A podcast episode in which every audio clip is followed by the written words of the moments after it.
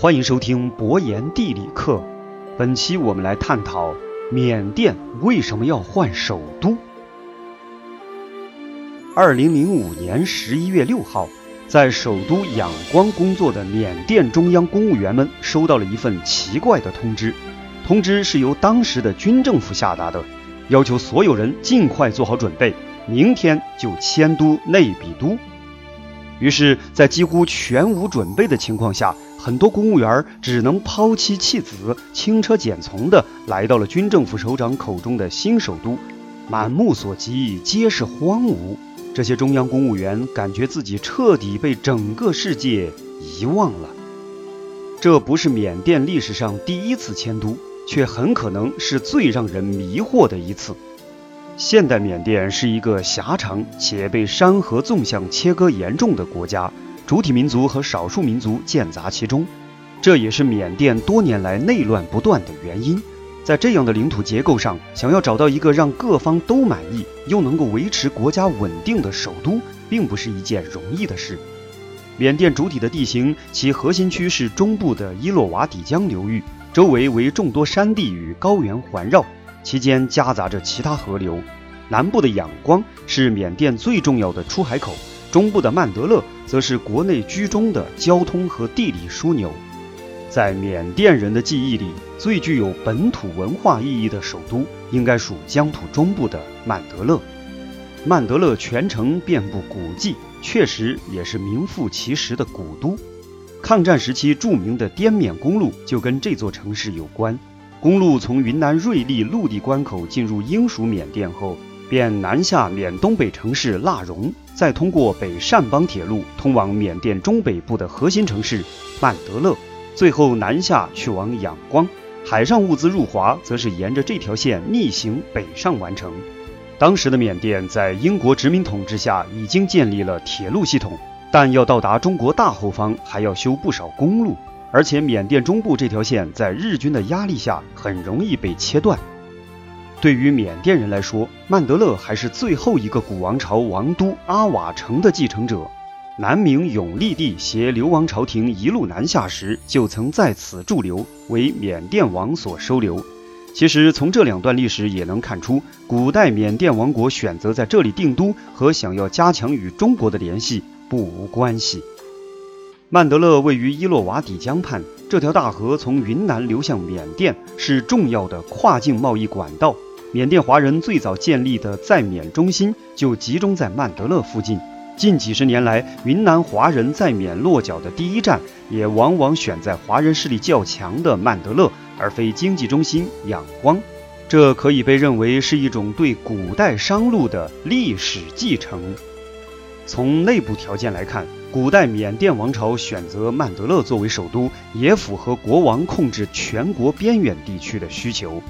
位于缅甸东部的善邦高原和西部的若开山脉，将现代缅甸的国土切割成了泾渭分明的三部分，即东部高原上的善邦地区、西部沿海的若开地区和位于两山之间的河谷核心区。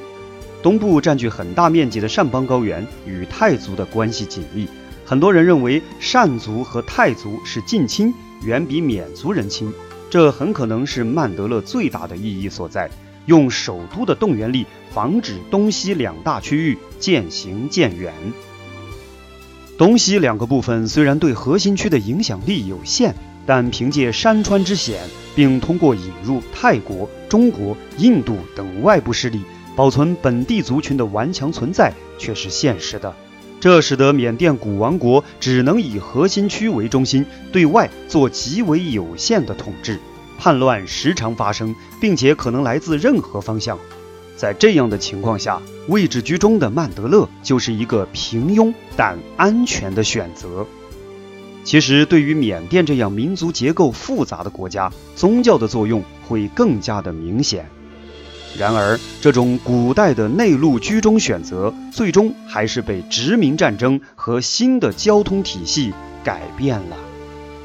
十九世纪初，英国人通过海路来到缅甸的西南部，并在此后一个世纪与缅甸爆发了三次英缅战争。对于志在打通北印度洋海上商路的英国殖民者来说，面向中缅贸易和平定内乱的内陆首都毫无吸引力，可用作港口的沿海城市才是他们的首选。大英帝国通过战争将缅甸变为殖民地，也就将其从英国本土直至远东的交通线进一步巩固。此外，占领缅甸也是与法国竞争东南亚的重要一步。英国人最早选择的殖民地中心是今天缅甸孟邦的港口首府毛淡棉，原因也很简单，这是一座位于萨尔温江三角洲的平原城市，与城市西侧的皮鲁岛形成了天然的避风港，是来自海上的英国人最喜欢的类型。毛淡棉离仰光不太远，在安达曼海的东海岸。显然，其重点在于连接缅甸和马来亚的殖民地。这里特产的柚木是一种质地坚硬且不易膨胀收缩的优质木料，适于建造木船，以至于当地野船厂的船比英国船只更耐用。港口条件加上优质的船只原材料供给，帮助毛淡棉一度上位成了缅甸南部的中心城市。然而，毛淡棉很难长期满足作为整个缅甸殖民地首府的要求。它的位置毕竟过偏，已经临近让英国人并不放心的泰国势力范围。何况，英国当时在缅甸的殖民地，除了东南部的孟邦之外，还有西部的若开邦。以毛淡棉为中心管理若开邦，形同为自己制造了一块飞地。于是，在第二次英缅战争胜利之后，英国殖民者将第一次战争中获得的两块飞地，通过肥沃的伊洛瓦底江流域联系在了一起。新的殖民首府仰光便是在此时正式登上历史舞台的。重要的港口集中在西部海岸和东部海岸，中间难得有一个仰光，很适合协调整个缅甸的海运。仰光在古缅甸王朝中的存在感很弱。在英国人着意营建这个殖民基地之前，他留给缅甸人唯一的印象只有大金塔和作为贵族的海滨疗养地。但其实它的港口条件很好，仰光河和巴哥河在城市东部汇流，进入莫塔马湾，下游河口宽而深，可通海船。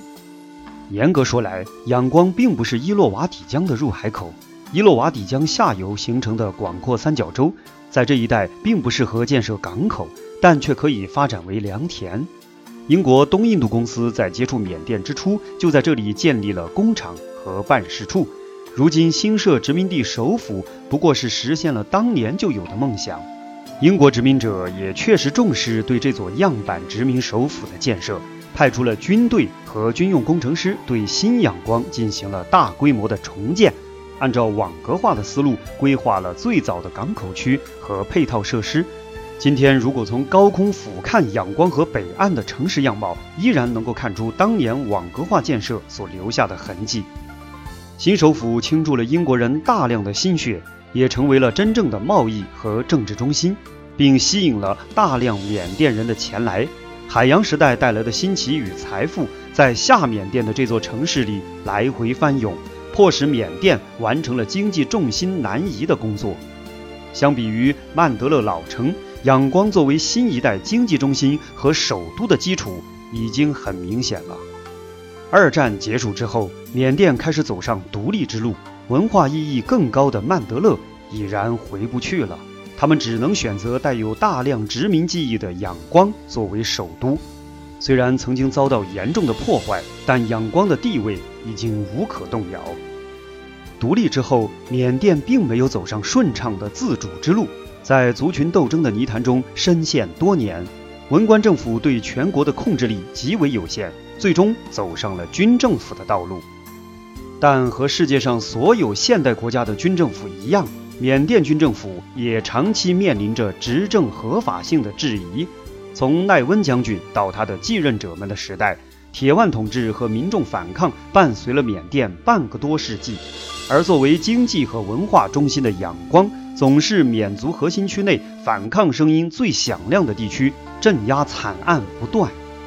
即使军政府于二十一世纪初公布了民主路线图，宣称将渐进推动民选政府上台之后，国内的反对声音仍然不断。军政府本就面临国内少数民族的挑战，难以承受继续长期在核心区与反对派缠斗的压力，最终决定把首都迁往远离仰光的内比都。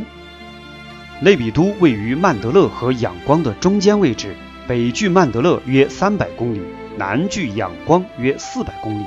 在迁都之前，内比都只是一块未经开发的处女地。面对民众和公务员的质疑，军政府给出的理由是仰光位于海边，容易受到来自海上的军事威胁。但事实上，缅甸已经很久没有经历过对外战争了，而人们也很难想象任何一场世界性的战争或者东南亚的地区战争会率先以仰光作为攻击目标。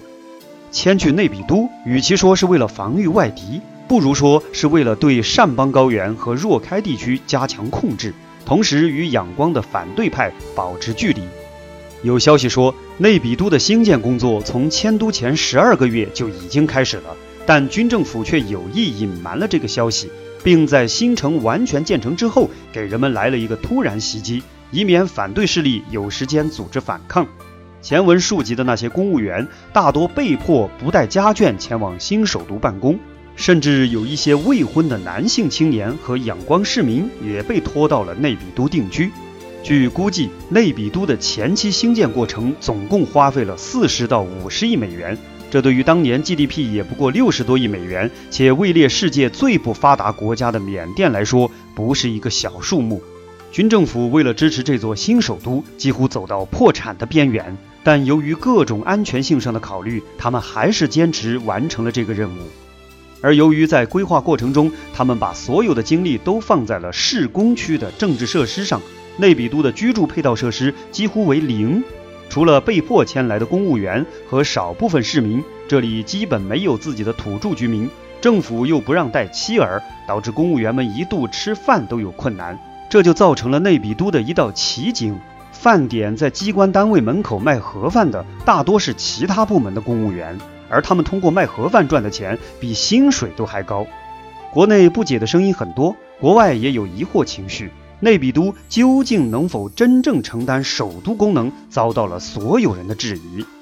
但军政府似乎并不是很关心这一点，相反，为了让大家承认内比都的价值，他们不仅为它配套了一座国际机场，还修建了承办过一届东南亚运动会的大型体育馆和大型会展中心。以及方圆一公里都没有人烟的五星级酒店。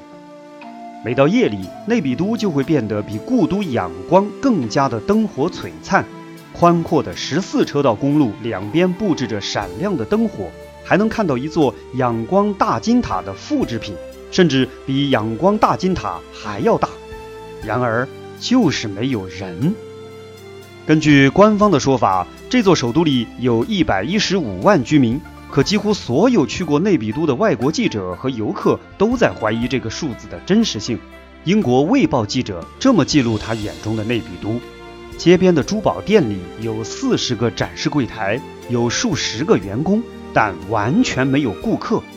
各国大使馆似乎也可以为记者的描述作证。直到十年后的今天，几乎所有国家的驻缅大使馆都还留在仰光。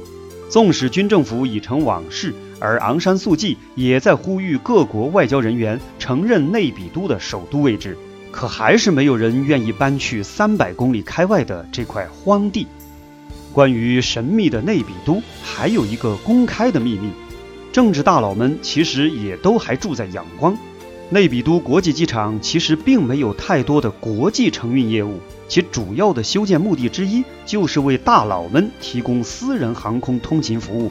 白天在内比都开会，下班后两个小时就可以返回灯红酒绿的仰光了。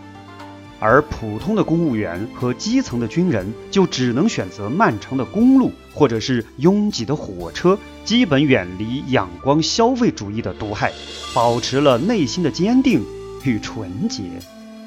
关于缅甸为什么迁都到内比都，咱们就讲到这里。感谢您的收听。欢迎收听和订阅博言的其他节目，我们下期再见。